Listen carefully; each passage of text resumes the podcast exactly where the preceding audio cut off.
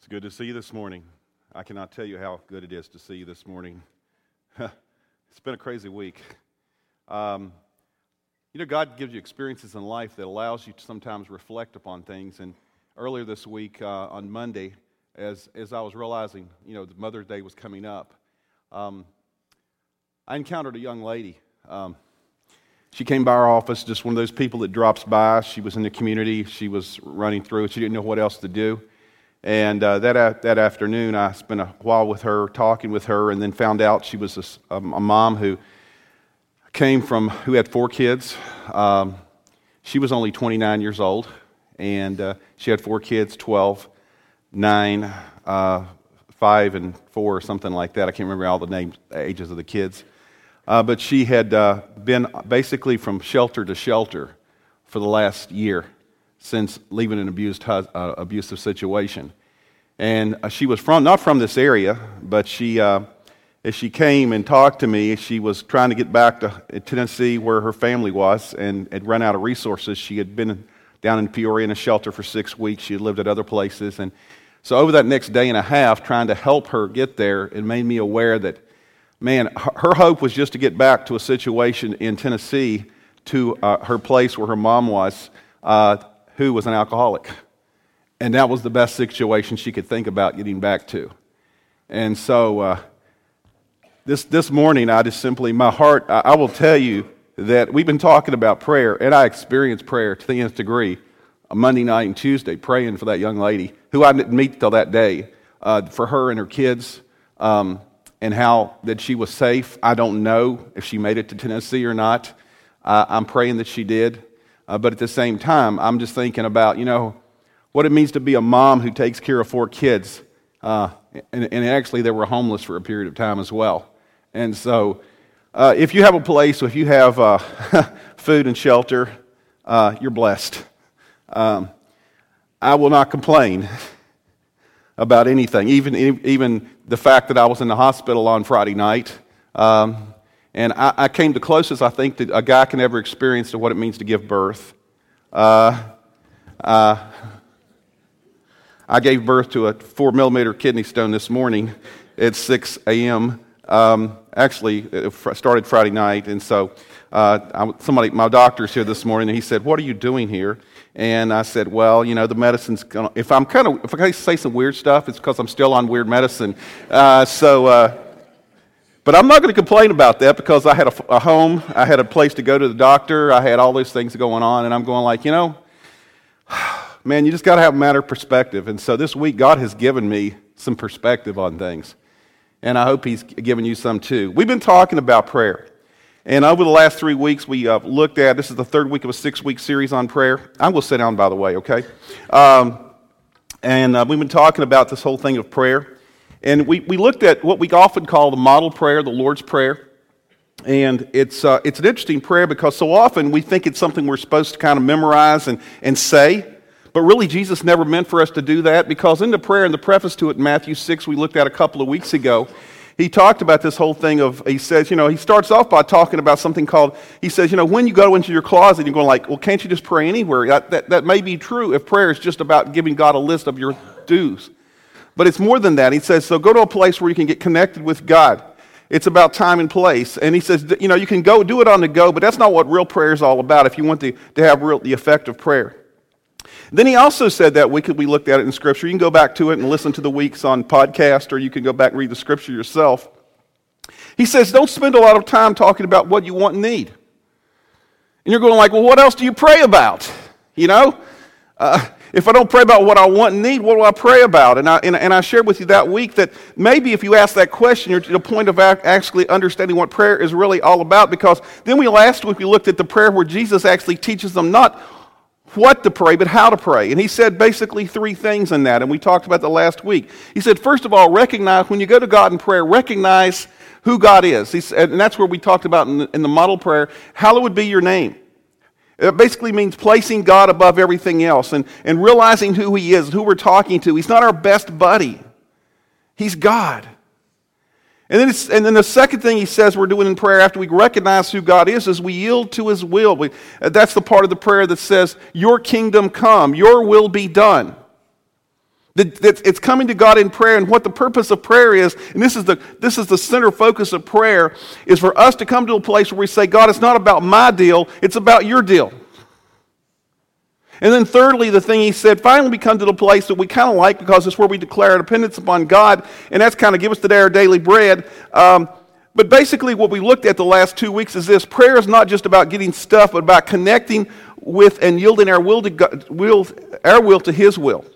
It's about building a personal relationship with God. Prayer is not just this vending machine mentality where we go to God and ask Him for stuff and help and ask Him to give us stuff. Now, today we're going to turn to another passage, and if you have your Bibles this morning, whatever format you have them in, so you know you open it up or you you know do your little thing with your iPhone or something like that. Um, turn to, uh, to Luke chapter 11. Luke chapter 11. Because in Luke, we see another example where Jesus is teaching, kind of the same format, it's obviously at a different time, same format about prayer. And when we look at Luke, let me share just a little thing about Luke. So often we think Matthew, Mark, Luke, and John, we see the four, we call them the four Gospels. They're the four stories that tell us about the teachings and the life of Jesus. But the issue is, is that Luke, not all the four Gospel writers were disciples. They weren't direct followers of Jesus. Only two of them were. Matthew and John were people who followed Jesus. Mark was the guy who hung out with Peter a lot and heard what Peter had to say, and he basically tells us what Peter had to say about Jesus. And then Luke was, was a doctor, but he was also a historian. And he basically says at the beginning of the, of the, of the Gospel of Luke, he basically says, Hey, I have carefully researched this. I have talked to firsthand people, and now I'm telling you what's going on. So that's where we get this from Luke. And so Luke begins to share some things in there. And Luke, in Luke chapter 11, and where we're turning to today, Jesus deals with what's probably our biggest frustration in prayer when we misunderstand the purpose of prayer. Our biggest frustration is this why, when we pray, does God not answer us? Why does He give us what we want, especially when it's things we know are good? When we've prayed for somebody to know Jesus Christ for years, when, we, when we're going through sickness and we pray for things like that, why doesn't God answer? Why doesn't He answer us as quickly as we'd like for Him to? Or maybe we've never see the answer to that. Why do we have this frustration in prayer? Let me ask you, let's, let's do a survey this morning. Have you ever prayed about something for a long time and it didn't happen? Like my hand's up. Okay? Okay? You ever prayed about something and it got worse? That's you understand the frustration in prayer then, because if prayer is just going to God and saying, God, hey, I want this, and He answers it, then we'll be frustrated because it doesn't always happen that way, right? We just did, let's proved it this morning here in our time together in this little survey. So Jesus addresses this. He kind of addresses this. And Actually, we're going to look, focus on one passage, but there are several passages, but two in particular this morning. In Luke chapter 11, verses 1 through 4, uh, this is the New Living Translation. It says this Once Jesus was in a certain place praying. Now, why in the world would Luke talk, start off by saying that Jesus is in a certain place praying? Remember over in Matthew 6 we talked about? Time and place were important. Jesus had places where he got along with God. It wasn't just praying going down the road riding his donkey or whatever he was doing. You know, he, was, he had a certain place that he would go to to pray because place and time are important. And it says this as he finished, as he finished praying, one of his disciples came to him and said, Lord, teach us how to pray, just as John taught his disciples. And when I look at this, obviously, that Jesus prayed, John was the, uh, John, the, uh, John the Baptist was very prevalent at that time. He had a lot of followers, and John the Baptist was somebody who people knew a lot. And John prayed great, but they're going like, you know, uh, they saw something in Jesus in his prayer life that was different. And so they wanted him to teach them how to pray. And so Jesus uh, said, then, uh, said, This then is how you should pray Father, may your name be kept holy. May your kingdom come soon. Give us this day the food we need and forgive us our sins and we, as we forgive those who sin against us. And don't lead us into temptation. Amen. And I wonder if the disciples looked at Jesus and going like, hey, Jesus, Jesus, you taught us, you know, kind of a different little bit. It's close, Jesus, but you didn't really pray the Lord's Prayer right. You know, I mean, you didn't pray your own prayer right because there's you didn't tell the whole thing. You got part of it right, but not the whole thing. And Jesus is basically saying it's the same format here, but what he's saying, he's saying, wait a minute, you know, it's not about uh, about repeating this prayer. It's about the direction and the content of our prayer. That we don't want you to recite this prayer. Yeah, God, God is, Jesus is basically saying this. Prayer is this. We say, you, you come to God, you say, God, you're great. I want your deal over my deal. And now there's some stuff I need. Amen. That's what prayer is all about. That's he's once again teaching them how to pray, not what to pray. And then after this, it's interesting because Jesus could have talked about anything after that. But then what he does is Jesus continues to teach them about prayer by telling them a story. And I wonder if the disciples at this point were going like, "Come on, Jesus, just tell us to it straight," because so often they, he would tell them stories called parables. And what did the disciples do? They'd go like, "Jesus, we don't understand what that means." But he would tell them stories because these stories, these parables, are, are stories that have deeper truths than just the, fir- the surface. And so he tells them this story. And I don't know about you, but after we read this today, I think you'll be glad that he tells this, tells this story because he launches into this discussion about what happens when we don't get what we want in prayer. And if you've ever been frustrated and you raised your hand this morning when I asked if you've ever prayed about something and it didn't happen or it got worse, you have the same frustration in your prayer life. Because you're thinking it's about, oh, it's, if, if I pray enough, I pray enough, I pray enough, you know, it's, it's just going to, I mean, it's going to happen. But then Jesus teaches two stories, and it, it, and it face value, if we didn't took, if we took all the rest of Scripture and threw it away and just read these stories, we'd be confused. Just to be honest with you, because these stories, by themselves, without the context of everything else we've already taught, in the context of Scripture, that's where you have to look at all Scripture, would be confusing. So let's look at the stories, but because they talk about this whole thing of discouragement and prayer. Verse five. Okay, he just taught about the thing about prayer. Then he says, "Then."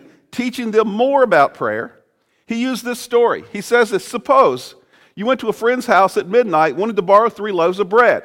Now, if any of you come to my house at midnight and want to borrow three loaves of bread, I will be ticked. Number one, you won't find any bread in my house. Told you that last week. I'm gluten intolerant, so I can't have bread. Okay? Number two, I am not a night person. If you'd be better off coming to my house at 6 a.m. in the morning, still don't do that. But I'm a morning person. But I don't know if you're a night. How many of you are night persons? You like to be up late at night. Some of you night people. I know some of you send me emails. Uh, Kevin Hicks. I get emails from him at like 1 a.m. in the morning. Now, I don't get them at 1 a.m. in the morning because I have Do Not Disturb on my phone turned off, so they don't get that kind of stuff. But I'll get them the next morning. So the deal is, you know, but you know, how many of you would be ticked if somebody came to your house at midnight asking for bread? You'd probably be ticked and rightly so, right? Okay, especially for the reason that we're about to uh, understand. And the person says, You say to him, this person that comes uh, wants the bread, you say to him, A friend of mine has just arrived for a visit. What friend would show up at midnight? It wouldn't be a friend very long, I tell you that. A friend of mine just arrived for a visit, and I have nothing for him to eat. And suppose he calls out from his bedroom, the person that's in the house now, Suppose he calls out from his bed this person in the house that you've knocked on their door, want bread from them, and, and it's midnight, and the person says, Don't bother me. The door is locked for the night, and my family and I are all in bed. I can't help you. Now, in our culture, that would be bad enough, but in this culture in that day, it's different because the houses weren't like they were then. Any of you ever been tent camping? Tent camping, okay? You know how tent camping is? You're all in kind of like, if you got a really cool tent, you might have three rooms, but it's still made out of canvas, okay? Or if it's really tent camping like I grew up with when I was a young kid, we have, I have three sisters younger than me. My mom and dad, so six of us. We were in one tent, you know, and so when you, it, it's, it's an ordeal getting ready for bed, right? Because you got to get everybody settled down because everybody is kind of like, you know, it's, it's, everybody disturbs everybody else. And then if if, if something, you know, just forbid it happening, somebody has to get up and go to the bathroom in the middle of the night. You remember what that's like?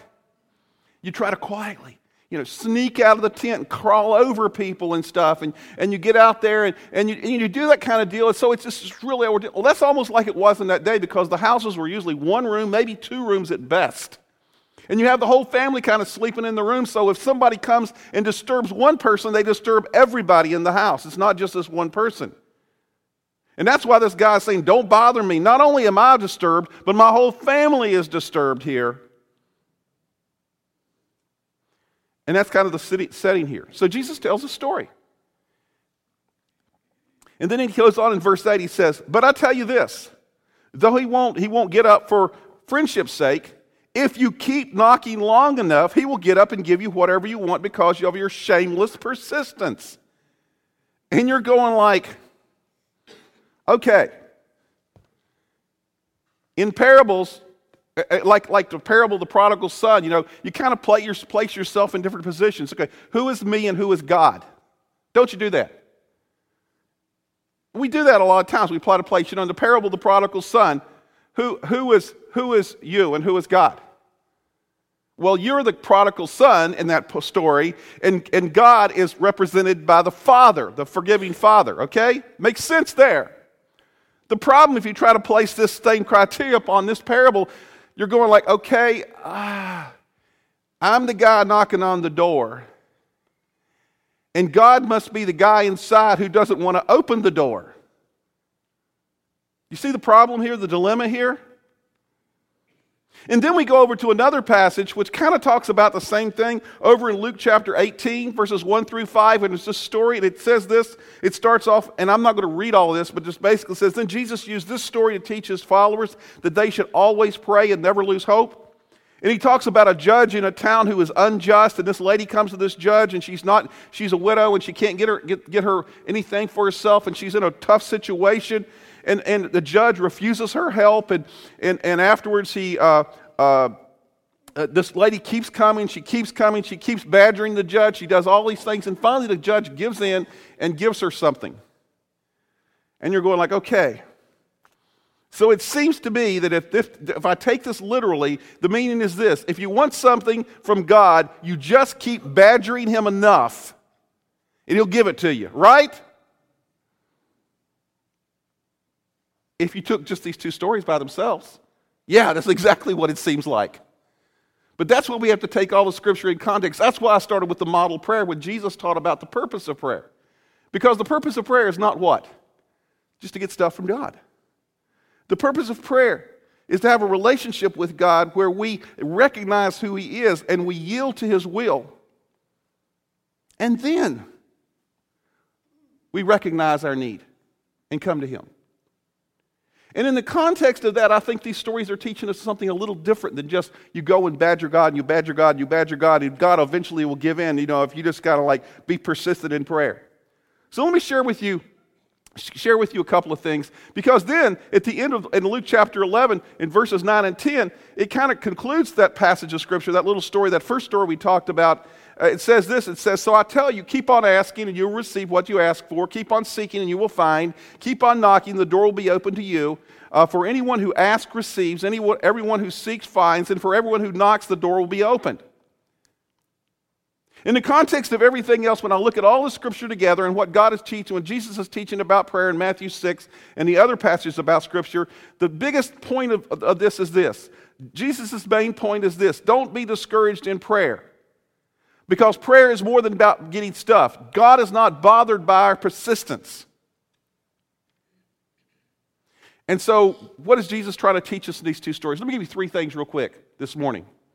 Um, the first point is this when we look at these two passages together, these two stories, the first thing I see that, that's in both these stories is that people in both stories were desperate. They were desperate to get something.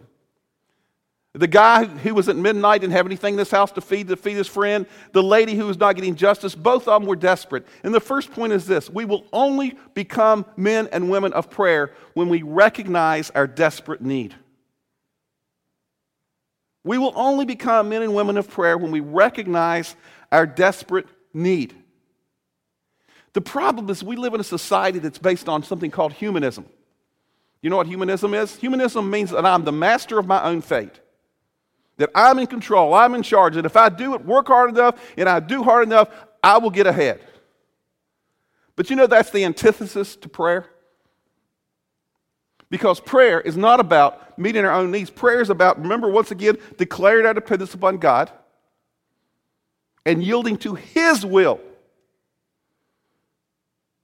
And what we do in prayer persistently, and what the, the thing that needs to be changed in prayer is not God's mind, it's whose mind?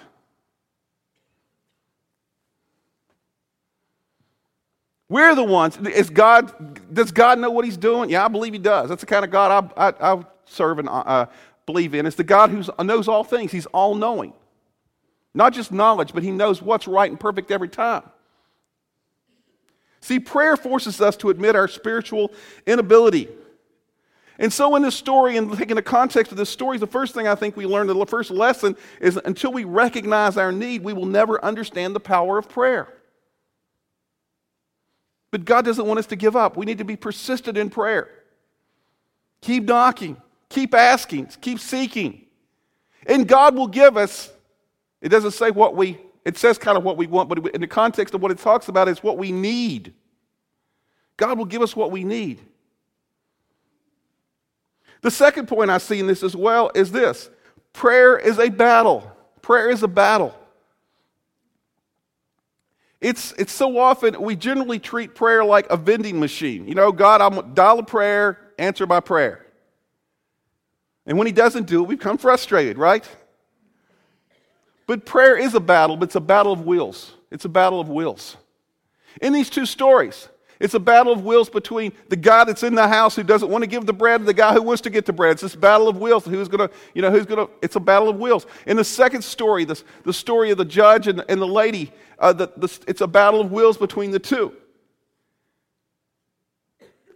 Prayer is a battle. Of, we talked about this last week in a real sense too, because in the garden, you see, prayer is, is a battle of wills. Who are we going to yield our will to? Even Jesus struggled with this, because in the garden, we talked about this last week, in the Garden of Gethsemane, the thing is, is that Jesus had this long, drawn out overnight prayer. And the reason it took so long, we would think that if anybody was totally God's will, would be Jesus, right? That's just, that's a given in my, in my book. But the reality was, the reality was Jesus agonized in prayer, and the reason was he was trying to align himself, his will, with God's will, the Father's will. Uh, in Luke 22 44, it says, He prayed more fervently, and he was in such agony of spirit that his sweat fell to the ground like great drops of blood. It's talking about the intensity of his prayer. And the reason it finally started off because at the beginning of this prayer is it was getting ready to go to the cross, remember, right before this, I mean, right before it went to the cross, he was in the garden, he was praying, and he was going, Father, if this cup can pass from me, if you could do something else, if you have a plan B other than me going to the cross, can you make it so? But then at the end of the prayer, at the time in the garden, what, what, what did Jesus say? He says, No, Father, not my will, but your will be done. And so this, this battle of the wills goes on in prayer life. And so as we look at this, one of the reasons it's a struggle for us, and one of the reasons we get frustrated in prayer, and one of the reasons we give up so often is because we think that prayer is about getting our prayers answered right away. And you know, let me tell you something about most battles are not won quickly. If it's a real battle. Personally, I've understood this many times in life, and I shared with you a couple of weeks ago, last week, a couple of weeks ago, about, you know, this, this decision a few years ago, about uh, 14, 15 years ago, when I was decided to route directional change in ministry. July 1st of this year, I've been here 13 years at Great Oaks, coming into this community, moving to the Midwest from the East Coast, and and doing all these things. And, and before we let, one of the things I did, I shared with you, is that I, I went up on a, a, mountain and spent a, like three different periods of three days uh, praying and, and fo- focusing on God. But I didn't tell you about the other thing I did. And we're going to talk about this in a couple of weeks. But the other thing I did is that I went to the thing, I started praying and fasting. You know what fasting is? You probably heard of fasting uh, from a physical standpoint. It means not eating food, basically. But fasting has a spiritual element, and really fasting was started in Scripture not, not because of physical issues, but because of spiritual issues. And we're going to look at this. There were tons of place times in Scripture where people would come to God and they would be struggling with an issue. And so what they would do is they would, fasting from a spiritual standpoint, we're going to talk about is where you abstain from, say, food for a period of time. You still drink and eat certain things, or you can't eat things. I, uh, full fast, uh, full fast are basically just liquids, and you got to be careful. Go to your doctor if you have an issue with that. But, uh, but I'll tell you. Uh, but the issue is, is that you go for a period of time, not just to abstain from food. The purpose is not just simply to do that. The purpose is to free up time in your life where when you would be eating, we'll doing all of these other things, you spend time connecting with God, praying. And so I began this, this process many, many years ago, about 14 years ago. Well, actually, it's about six months before I came to Great Oaks we really struggled with this. We'd gone through this time, we're getting direction for God, and we were asking, my wife and I were praying about this and the direction God wanted us to go. Great Oaks hadn't even come on, on, on the radar at that point. And, uh, and I just tell you, it was a struggle. And I came to a place to say, God, I just, I just want to know what you want, want us to do. And so I began a process, and what I did is that I said, God, I am going to fast and pray until you give me direction. Now, you think that wouldn't be very long. Because I've been on a mountain three different times, praying and with God, but I ended up fasting for two weeks. I've never done anything like that since or, uh, uh or anything. I basically liquid and whatever, didn't do much exercise, spent a lot, a lot of time in prayer. And the reason it was two weeks because on day 13, finally, God just gave me a peace about where the direction. And at that point, I said, God, I'll go anywhere you want me to go. Up to that point, it had been anywhere south of where we were. Because we really don't, my wife and I, neither one of us like cold. And I hate to tell you this, this is not warmer place than Virginia was, okay? South meant Florida, you know, or at least Atlanta or somewhere like that, you know. And until we said, God, you know, and until we can't, and, and after that 13th day of praying and fasting and struggling with my will versus God's will, this battle of the wills going on, finally God gave me peace in that. And so we, we said, God will do. And within a few weeks, I shared before, you know, God opened the door here, and, and it, over the next few months, it didn't take long, we were here. But the second thing I see here, this whole thing of persistence in prayer, don't giving up, is it's a battle of wills. And the reason that stuff may take a long time is because you're not ready for God's answer.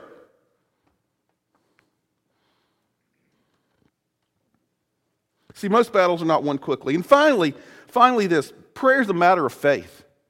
Prayer is a matter of faith as well. You know, sometimes prayer Prayer is taking God at His word, understanding God's promise. If we pray, it's going to work, but it may not, it may not work on our schedule. So I want to conclude by just telling you the story I told you 10 years ago, and I'm sure all of you remember this. Actually, somebody told me they actually remembered this uh, in, in, our, uh, this morning at our um, worship team. But 20, uh, but uh, about, uh, I forgot how many years ago this was now. It's a long time ago.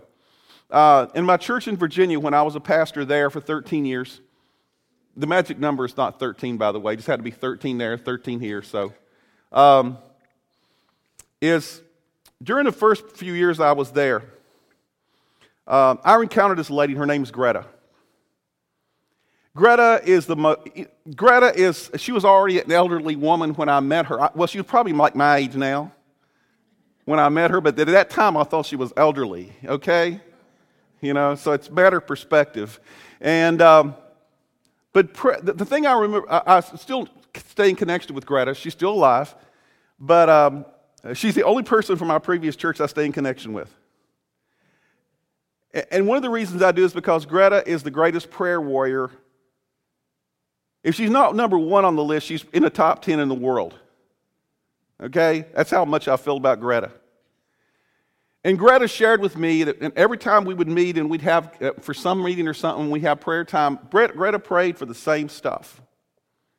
She prayed, number one, for the salvation of her kids. She said she started praying for her son when, when he was, you know, born. But the reality was is that for when he was around 19, 18, 19 years old, something happened in the life of the church that they were in, and he she had brought him to church, and he grew up in the church, and he pushed away from church and never went back. And now it was 20 years later. He was almost 40 years old, and she had been praying for him consistently for 40 years. How many of you want to pray for something for 40 years before it happens? And the reason I say 40 years is because eventually, eventually, Chet, I got his, Chet was is her son's name, most incredible musician you've ever met. He was named after Chet Atkins, if you know who he is.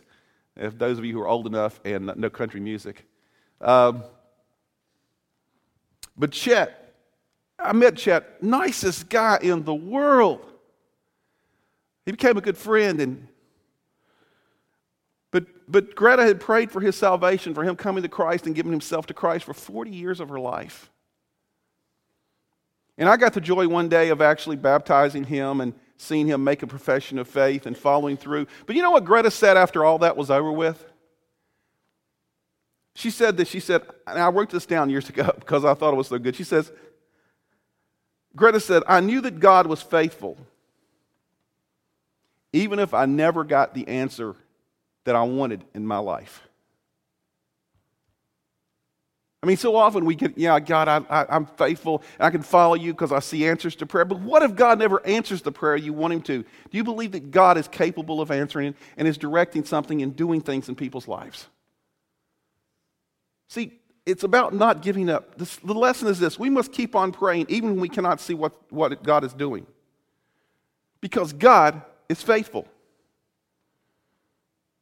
And the only way that we'll ever in our prayer life get to that point where we do that, it's not about having the list of going and asking God for stuff. It's about coming to God, declaring His glory. It's about coming to God, yielding our will to His will. It's about coming to God and saying, okay, God, after I do all those things, I declare my dependence upon you. That's the only way that prayer becomes consistent and the only way we stick with God after all the stuff that goes on in our life. Basically, Jesus is telling us, don't give up. That's the point of these two stories. Don't give up. Somewhere along the way over the years, I, I, write down quotes and stuff, and I never could figure out where this came from, but I love it. It says, The greatest blessing of prayer is not in receiving an answer, but rather in being the kind of person God can trust with the answer. Think about that.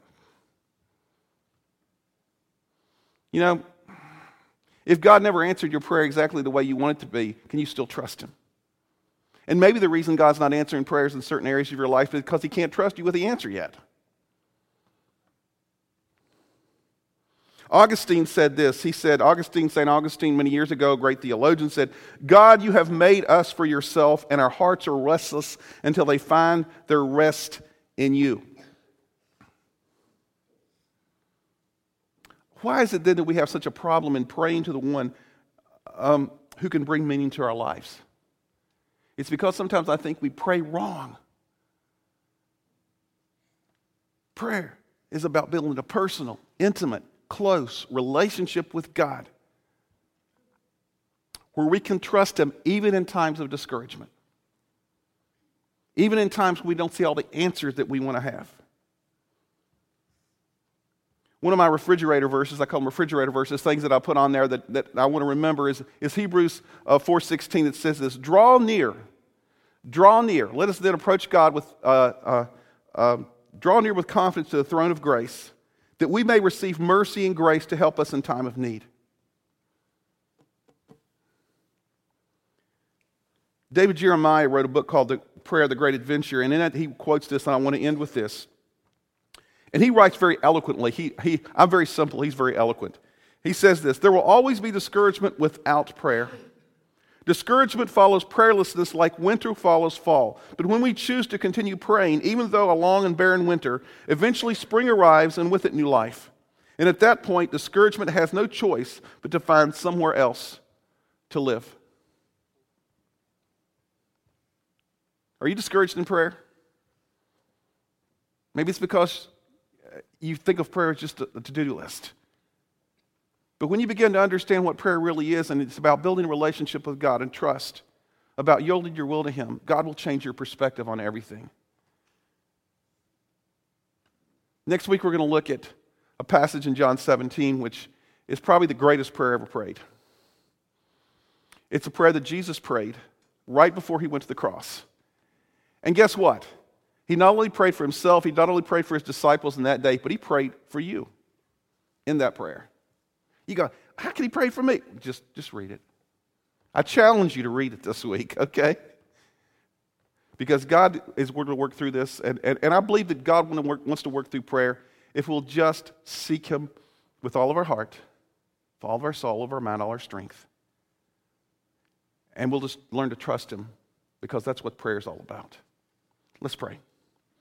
God, we thank you so much for this day. We pray that you would just allow us this day to be connected with you in such a way that we wouldn't simply just uh, be asking you for stuff. But before, way before we get to stuff, God, what we do is we come to you and we recognize who we're praying to the God of the universe, the maker of all things, the Father, the, the perfect Father, the, the person who, who, who has given us everything the person who was the, the, the, being who has done everything for us, God, who we're made in, in your image. And God, we're such an imperfect representation of your image so often. And God, as we come to you, may we yield ourselves to you in prayer, realizing that because of who you are, God, it would be foolish to do anything else. It'd be foolish to do it our own way because our own way is always going to be second best. Because we are not you, God. And so, yielding to your will enables us to live more like you would want us to live, the way you designed us to live, God, in a, in a relationship of trust. But it means, God, sometimes in a broken world that we see things, and God, because you also allow us to make decisions and other people's to make decisions about you, God, oftentimes we're discouraged. And as we've looked at these parables this morning, these two stories that you teach in Scripture, sometimes we get the wrong impression that God, you know, we come to you and we just badger you and we keep asking, asking, asking, and finally you kind of give in like we do with our kids sometimes, which is probably not the best way to do either. But God, we would pray that we would be the people who would understand that in the process, God, sometimes we discover your will, but sometimes, God, you change who we are so that we can be people ready for the answer. And so, God, it's this day, God, as we go our separate ways, that we'll not simply just, just go through the motions this week of praying, praying dinner prayers and, and you know, and, and, and bedtime prayers, even though that's good with kids and stuff, but that we'll have times where we get alone into our closet, maybe literally, maybe figuratively, but to find some place where we can be with you alone, God, and spend time in a relationship with you, getting to know you better by opening your word, reading it, and asking ourselves the question what is it you're trying to teach us, God? What are you trying to want us to apply to our life that you've already given to us here? And through prayer, God, that we would come to an understanding and a peace that comes um, only through that relationship with you. Guide us, God, in all these things. May we just honor you with this. We ask these things in Jesus' name. Amen.